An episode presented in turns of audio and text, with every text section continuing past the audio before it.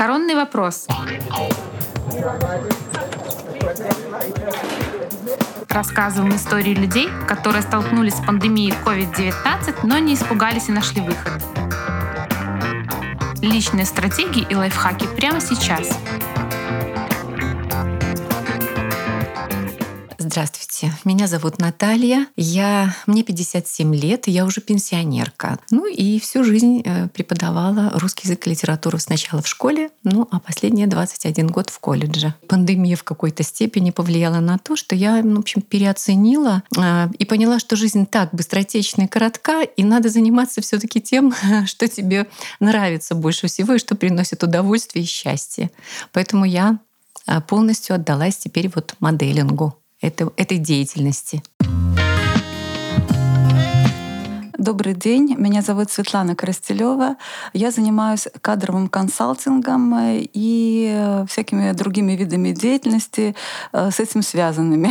Я уже на пенсии, но, естественно, продолжаю работать, потому что мне это интересно, и потому что движение — это жизнь, и потому что я действительно не могу остановиться. Но я думаю, что самый главный урок, э, который преподнесла пандемия, это то, что нужно жить сейчас, сегодня, есть из красивой посуды, надевать красивую одежду и выходить в красивых туфельках на каблуке именно сейчас, не откладывать свою жизнь на потом. Потому что ну, никто же из нас не ожидал, что такое, в принципе, может может случиться. Меня зовут Андрей Зерин, я коммуникационный консультант. Среди тем, которыми я занимаюсь, это COVID, скажем так, в разрезе коммуникаций. И вторая тема, я занимаюсь э, местными сообществами Беларуси. И еще одна моя тема, которая обозначилась в последние 3-4 года, я занимаюсь э, здоровьем мужчин. Несколько лет назад я завершил инициативу про ООН ЕС э, «Самое время». Она была направлена на аудиторию 45+. Сегодня в гостях люди старшего возраста. Они рассказывают, как пандемия изменила их жизнь. я преподавала всю жизнь, и я вообще из учительской семьи. У меня даже бабушка была учительница. Представьте, бабушка, бабушка с дедушкой, мама дядя, тетя и я. У нас такая вот э, семья учительская. И мне очень, конечно, нравится моя работа. Но все равно я как-то ждала эту пенсию. Я не знаю, ну, может быть, хотелось все-таки хоть годик побыть дома, отдохнуть. А потом думаю, ну, может быть, продолжу еще работать дальше.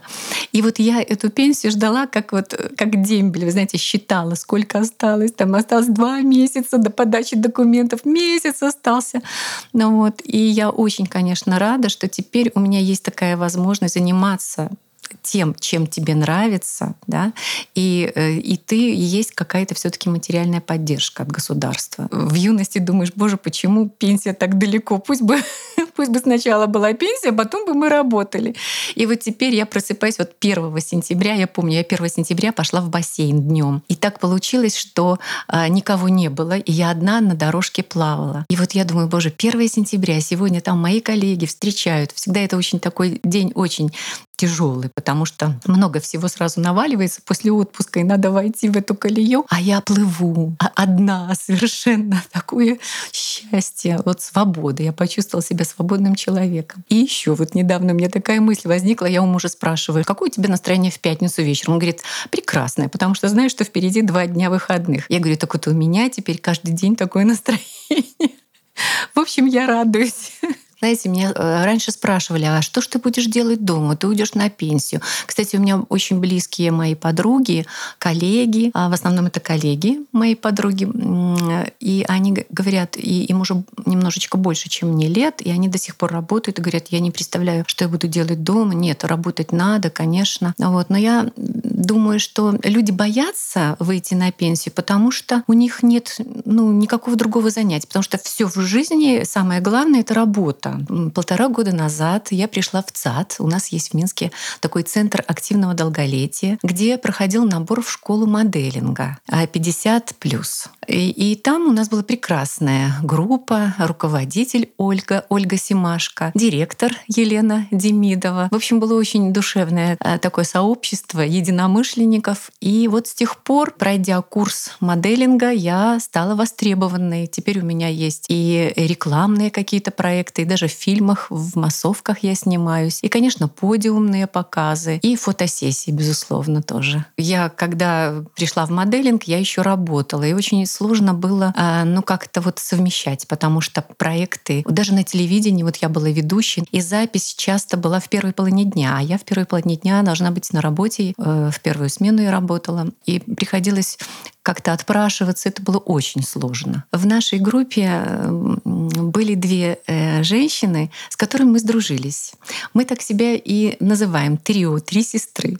Однажды на подиуме у нас брали интервью и спросили, а вы что, сестры? Мы как-то очень похожи друг с другом. И мы рассмеялись, мы сказали, нет, конечно, мы не сестры, но по духу мы очень близки. И вот мы так себя обозвали, три сестры. И я хочу рассказать о том, что можно после 55 лет еще и подружиться, то есть найти Э, очень э, настоящих, искренних, преданных друзей. И вот у нас эта дружба развивается, мы очень близки. Мы недавно ездили на такую замечательную экскурсию «Экотропа болота, Ельня». И вот даже там, в болоте, представляете, мы взяли нарядное платье, вечернее платье, и пока все в болоте собирали клюкву, мы в этих резиновых сапогах надели нарядные вечерние платья и снимались, фотосессию себе устроили. Ну, а потом Инстаграм. Мы развиваем Инстаграм. Вот у нас уже ну, довольно-таки большое количество подписчиков. И эти фотографии, конечно, очень ну, понравились многим нашим подписчикам. Поэтому я хочу сказать, что можно и друзей встретить, да, и надо, чтобы было какое-то хобби, обязательно какое-то увлечение. Тогда интересная жизнь, тогда ты занимаешься любимым делом, и это приносит тебе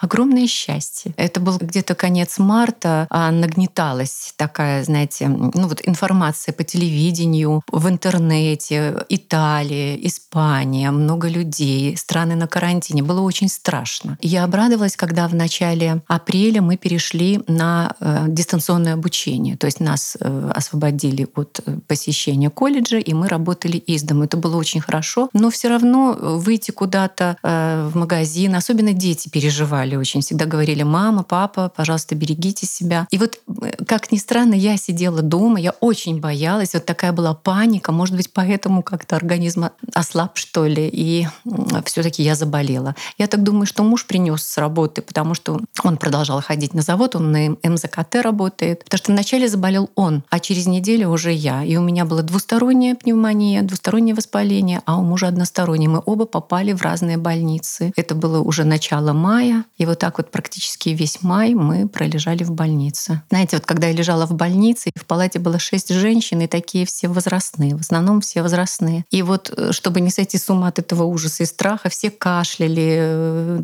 дышали кислородом, эти, эти трубочки.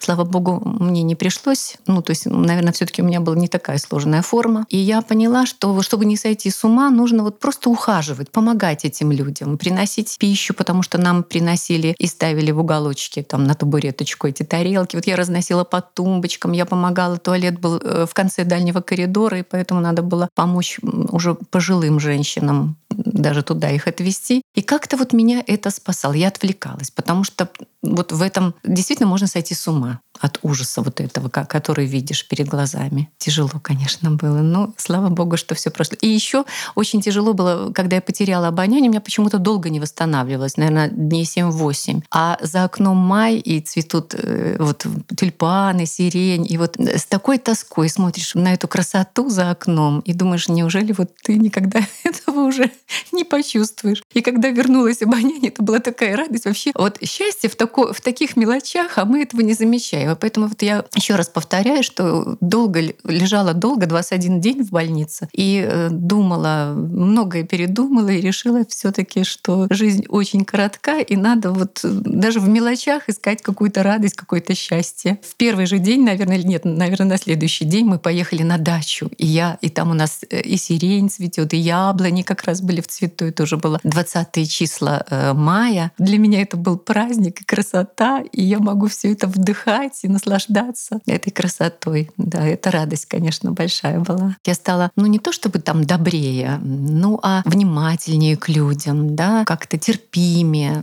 Прощаю многое людям. Даже вот какие-то, может быть, если обидные какие-то слова. Я все это списываю на то, что мы все боимся, потому что самое ценное в нашей жизни — это жизнь. И вот умереть э, от этой болезни, посмотрите, сколько людей умирает, это страшно. Может быть, я терпимее стала, я стала, ну, боль чужую принимаю близко можно сказать. Изменились, конечно, мы все изменились. Они, эти вирусы, как-то действительно нас меняют. И, наверное, все таки в лучшую сторону. Я, конечно, понимаю, что ну, не спрячешься. И все равно надо, ну, надо жить дальше, продолжать жить. Конечно, это маска, в первую очередь масочный режим. Я стараюсь близко никому не подходить. Какая-то, если по возможности, дистанция. Еду в такое время суток, когда в транспорте не очень много людей. Потому что я теперь свободный человек, мне не надо. Это я на работу рано-рано ехала, когда переполненный был транспорт. Теперь все-таки а, днем где-то вот в такое время, когда не так много людей, вот. Ну и поддерживаю себя в физической форме, продолжаю дружить с Центром активного долголетия, стрейчинг, растяжка.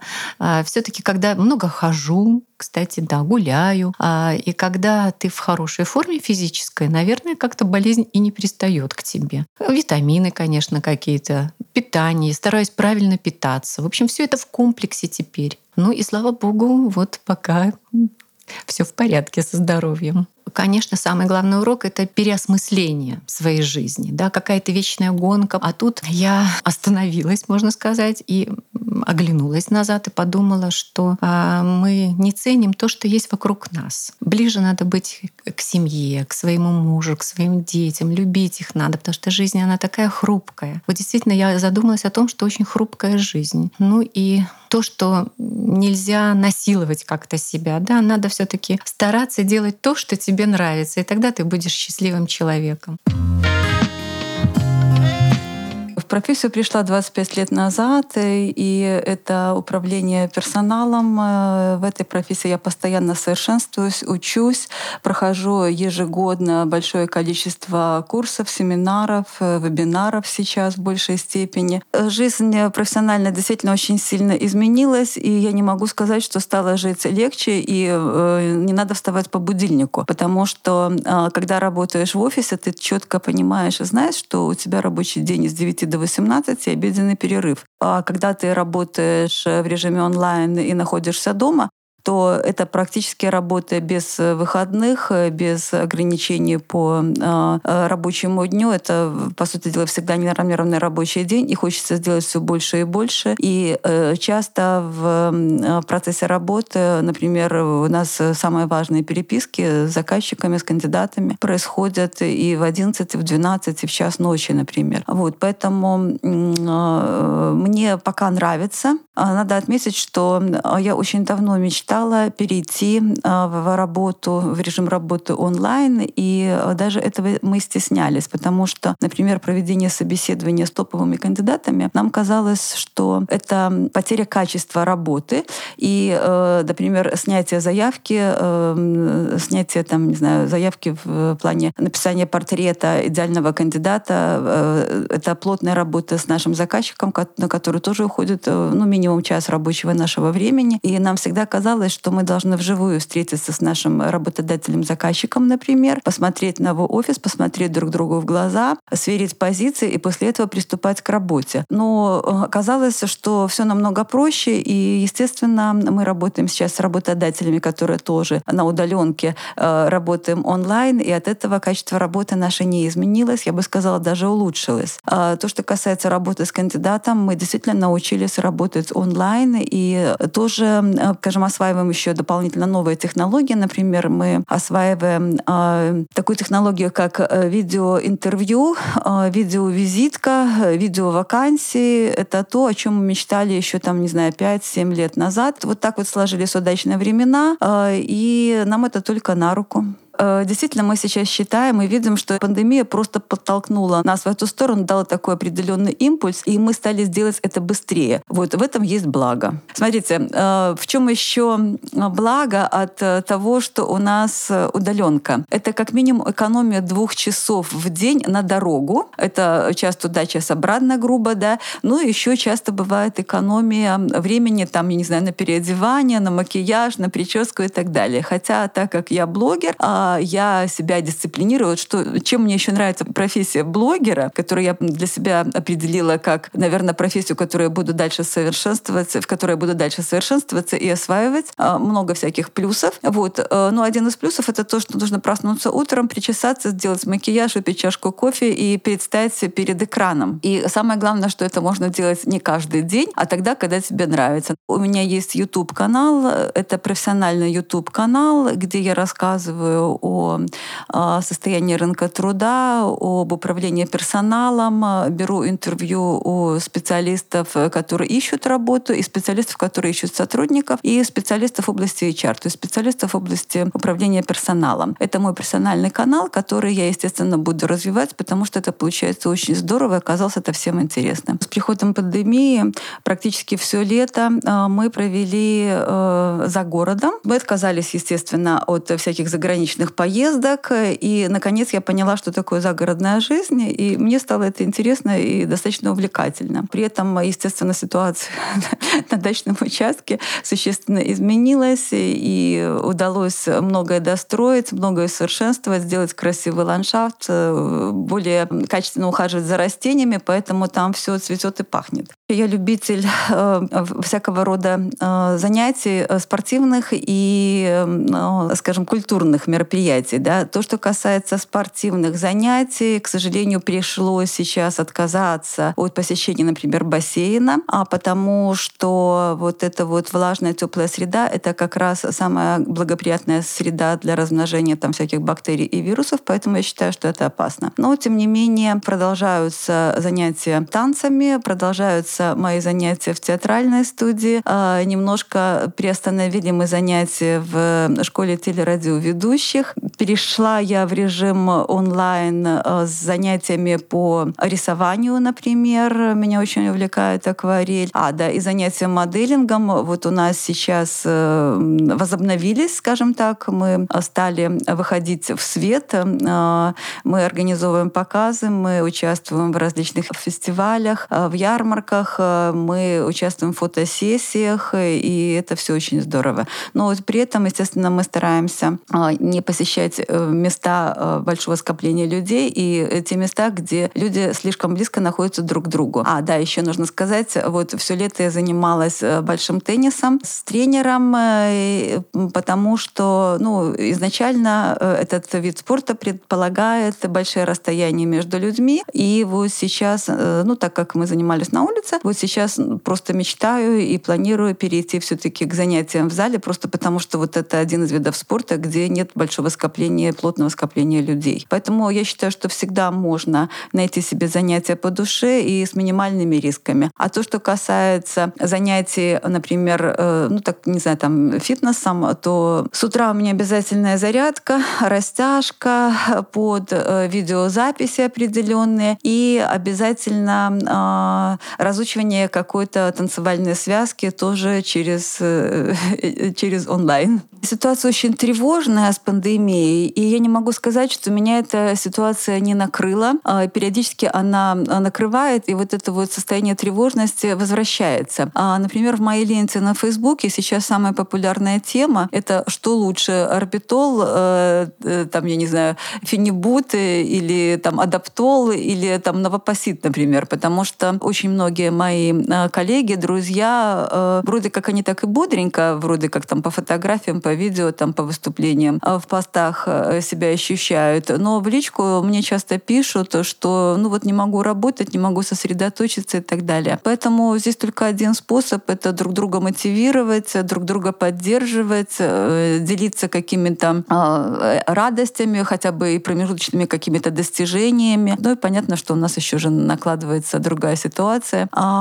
связанная с нашими там политическими событиями. Поэтому, ну, правда, очень тревожно. Но Но, а, кстати, надо сказать, что еще как-то очень длительный период времени мы просто даже стеснялись говорить о чем-то другом и стеснялись делиться какой-то позитивной информацией, потому что заходишь э, в ленту и смотришь, что э, всех волнуют очень серьезные проблемы, и потом там, я не знаю, условно там у нас какая-то удачная фотосессия, например, вот сейчас была, и э, выставлять какие-то красивые фотографии на фоне того, что люди болеют, люди страдают, э, и, ну, по разным причинам. А, и кажется, что, боже мой, ну, э, мне стыдно быть э, счастливой, когда вокруг все так плохо. Но, как показывает практика, как сказали мне мои психологи, что не нужно стесняться быть счастливой в любой ситуации.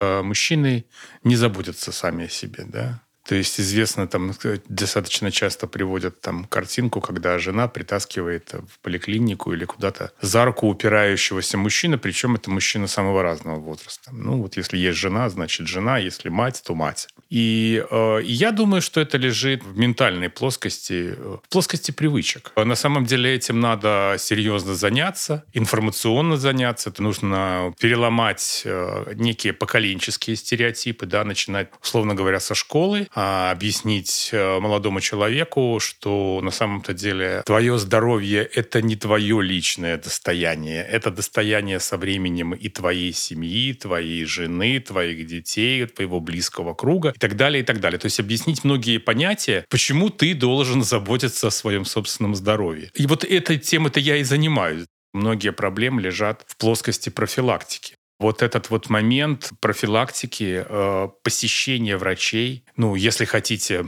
прохождение какой-то процедуры анализов самых элементарных, а вот, скажем, там, мужчин, начиная там после 30, это то все то, что связано с э, повышенным давлением и, э, и так далее, и так далее. Достаточно давно услышал фразу, что у шведских мужчин нет давления. Я воспринял это буквально. Но на самом деле оказалось, что это такая достаточно глубокая глубокая профилактика вот этой вот категории мужской, которая подвержена высокому давлению, и, соответственно, получение либо лечения, либо каких-то профилактических мер. То есть э, эти люди наблюдаются, эти люди проходят лечение, соответственно, дальше они, ну, полноценные люди, и дальше не идет развитие вот этих вот заболеваний. И если хотите, вот это вот э, движение лайфхакеров, людей, которые заботятся о своем здоровье, оно сейчас нарастает, но оно на уровне вот таких вот очень продвинутых молодых молодых людей, да, ну и не очень молодых людей, самых разных. Но тем не менее такая узкая прослойка, она становится модной. И, скажем так, я думаю, что чрезвычайно важно сегодня разбираться во всем, разбираться в вопросах здоровья. У меня сосед э, смеялся над другим соседом, видя его со скандинавскими палками. То есть это неприлично, и это как-то, ну, ну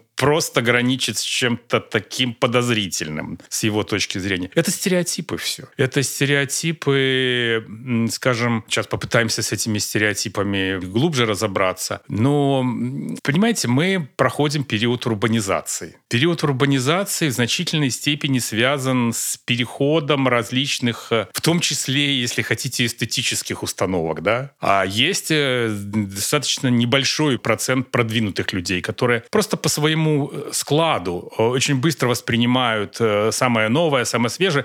Большая часть, люди консервативные. Переходу должна помогать э, серьезнейшим образом э, государство, общество, э, проводя ну, соответствующие информационные интервенции, направленные на изменение вот этих вот стереотипов. Я же, собственно говоря, борюсь с тем, что э, и объясняю тем, что на сегодняшний день вот такого информационного, информационной работы с мужской аудиторией очень мало. Один из э, таких опаснейших, э, на мой взгляд, стереотипов — это когда люди начинают готовиться уже там после 40, начинают готовиться к пенсии. Люди никак не могут себе дальше построить дальнейший план жизни. Они не представляют, что в 60, в 70 лет можно достичь самых высоких интеллектуальных э, результатов. О том, что также активно же нужно жить э, там, в 50 и так так далее, и так далее, это тоже э, нужно объяснять, это тоже нужно приводить примеры. Именно поэтому я говорю, что, ребята, думайте о пожилом возрасте заранее. 30-летним говорю, вот вы возьмите и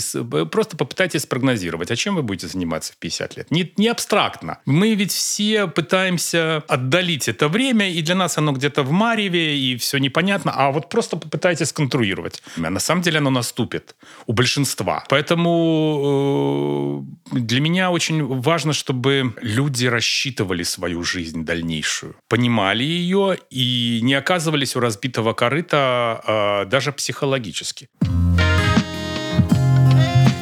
Меня зовут Демидова Елена. Я представляю организацию, которая называется Центр активного долголетия. Это пространство, которое создано для людей старших возрастов, для того, чтобы с помощью нас они могли реализовать свои идеи, которые, возможно, у них сохранились еще с молодых лет, чтобы они реализовали свои проекты, возможно, нашли для себя что-то новое в своей профессии, либо вообще обрели новую профессию и вообще почувствовали э, то, что жизнь на пенсии продолжается, существует и может быть быть наполнена разными красками. Для этого мы реализуем различные образовательные направления и оздоровительные направления. Как и многие, мы совершенно не были подготовлены к тому, что наступит пандемия, что мы вынуждены будем самоизолироваться и, соответственно, полностью переориентировать нашу деятельность.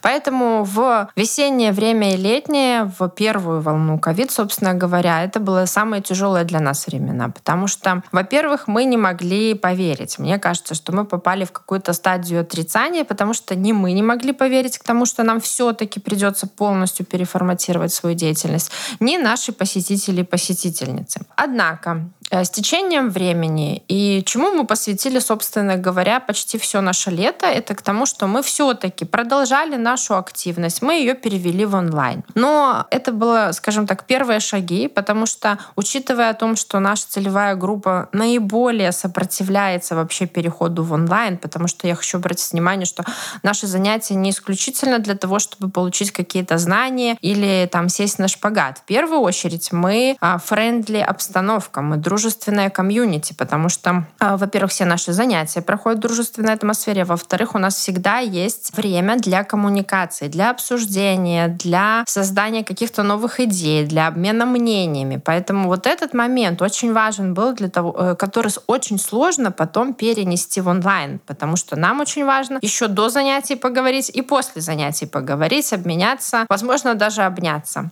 Поэтому мы пришли в стадию отрицания в первую волну и максимально не хотели переходить э, в онлайн. Но, опять-таки, чему мы посвятили большую часть нашего лета? Мы в индивидуальном порядке звонили нашим посетителям, например, на э, домашний номер телефона. А при этом человек смотрел на свой мобильный номер телефона, и мы по очереди, шаг за шагом, вместе учили устанавливать Zoom. И потихонечку а, мы почти всех, у кого была такая техническая возможность, то есть человек пользовался таким телефоном, подключили к Zoom. Даже если люди сами постепенно потом не присоединялись к занятиям, но такая, такое приложение уже на телефоне или в компьютере было установлено. То есть мы знали, что этот человек, по крайней мере, если ему очень захочется, сможет это сделать. Так и случилось. Мы стали замечать, что а, те даже, кто на первых а, стадиях категорически отрицал подключение и общение через онлайн, понимают, что ну таково веяние времени. И, в общем-то, а, постепенно мы вернулись в онлайн. Хотя, конечно же, сейчас наша работа а, представляет из себя смешанный формат, потому что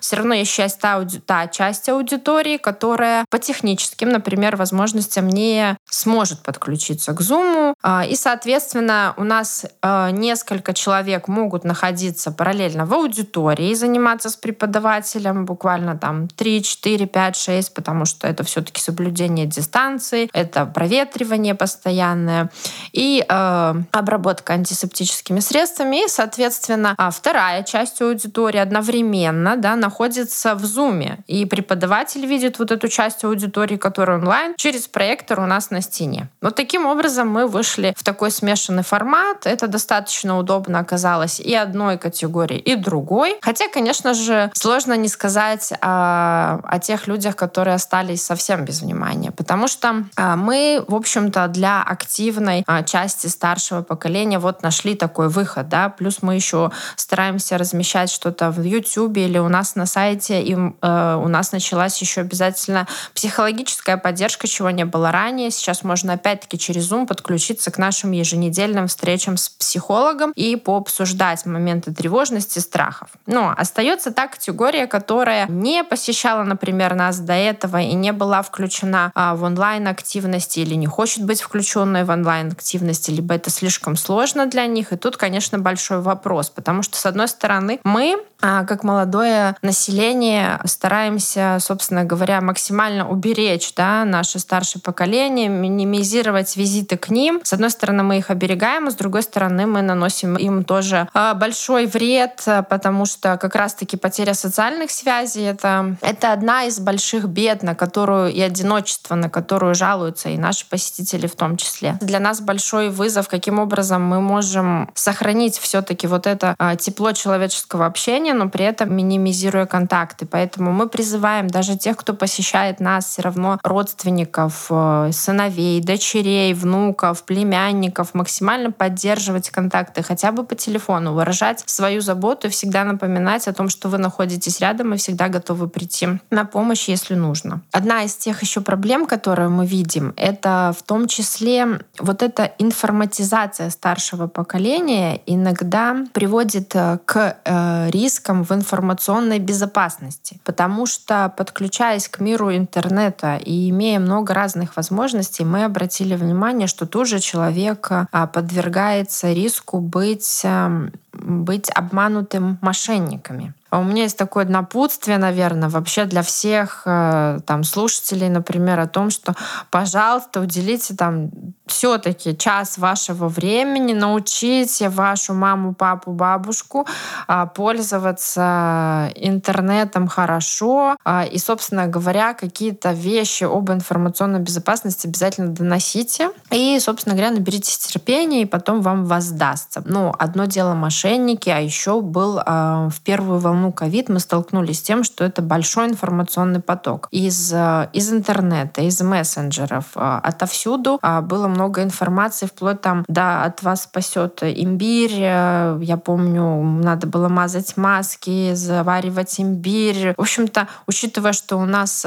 поддерживается основная коммуникация в группах в мессенджере, в Вайбере, например, то мы видели, насколько вообще, собственно говоря, разнообразно количество рецептов, которые спасают от ковид, потому что каждое наше утро начиналось с того, что кто-нибудь из наших посетителей присылал нам один рецепт, через минуту вот уже был другой, а потом развенчание всех мифов. И нам было, конечно, скорбно видеть, что не было ни одного сообщения от Всемирной организации здравоохранения. То есть обязательно какой-нибудь могущественный врач, конечно, нам рассказывал о том, как вылечить ковид, но источников достоверных было очень мало. Мы буквально начали через себя транслировать какие-то мифы, факты, размещать их у себя в социальных сетях, размещать на сайте, в конце концов проговаривать, вплоть до того, что сказали, ребята, давайте все-таки мы будем использовать те источники информации, которым мы доверяем, давайте прекратим этот поток, потому что, во-первых, это действительно, ну, некоторые способы, мне кажется, могли бы даже нанести вред здоровью. А с другой стороны, это сеет панику, потому что кто-то, может быть, и не хочет уже на себя столько получать рецептов спасения.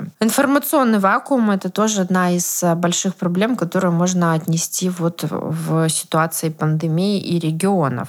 Особенно в первую волну учитывая ограниченный источник информации, все-таки вот это старшее поколение, совсем старшее поколение, пожилые люди, которые особенно проживают в регионах и деревнях, это, скажем так, у них не было повода об этом так много задуматься и, собственно говоря, почувствовать на себе, допустим, всю опасность ситуации. Поэтому мне кажется, что все-таки а, иногда даже самими пожилыми людьми вот этот момент безопасности, когда мы говорим совсем да, об отдаленных регионах, то он просто отсутствует, не соблюдается, не учитывается. Невозможно не сказать, конечно же, о людях, которые находятся в самоизоляции, о том, насколько вырастает а, ситуация конфликта, а, например, с теми своими родственниками, с которыми, например, пожилой человек проживает проживает на одной территории. И тут мы можем даже говорить о количестве увеличения случаев насилия, потому что, опять-таки, вот у нас есть такие истории не очень хорошие, да,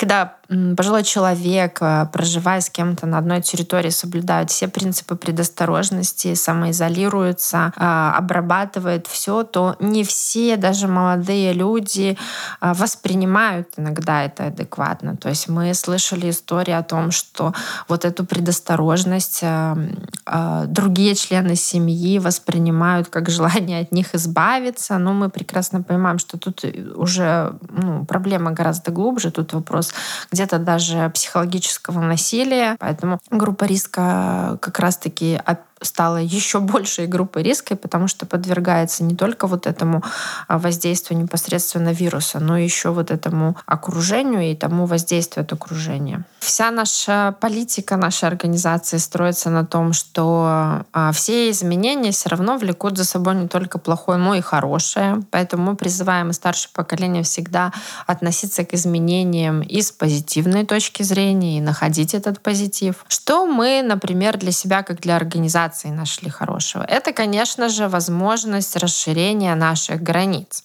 потому что ранее мы могли работать только с городом Минском, иногда для некоторых только даже с определенным районом, где мы находимся. Теперь наши границы стали шире, а учитывая, что этим приложением пользуются, собственно говоря, уже, наверное, очень многие, то к нам подключаться могут э, не только из регионов, но даже из других стран. соответственно, это новый опыт, это новые возможности. Что касательно нашей аудитории, точно так же.